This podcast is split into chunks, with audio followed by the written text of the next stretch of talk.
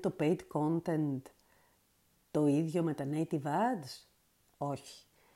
Το paid content είναι ε, περιεχόμενο που παράγεται από τις συντακτικές ομάδες των μεγάλων site ή και τους influencers που συνεργάζονται με αυτά τα sites για λογαριασμό του brand και μπορεί να είναι κάποιο άρθρο βιωματικό και πρωτογενές ή κάποιο βίντεο, ενώ τα native ads είναι ένας τύπος διαφήμισης που μπαίνει μεν μέσα στο περιεχόμενο του site, είναι όμως ένα ad όπως όλα τα άλλα, που on click οδηγεί στα properties του, του brand.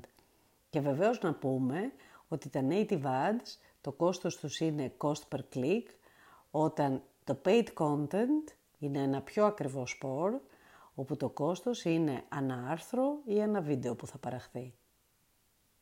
Μείνετε συντονισμένοι στην Oakrans για να μάθετε περισσότερα νέα και tips.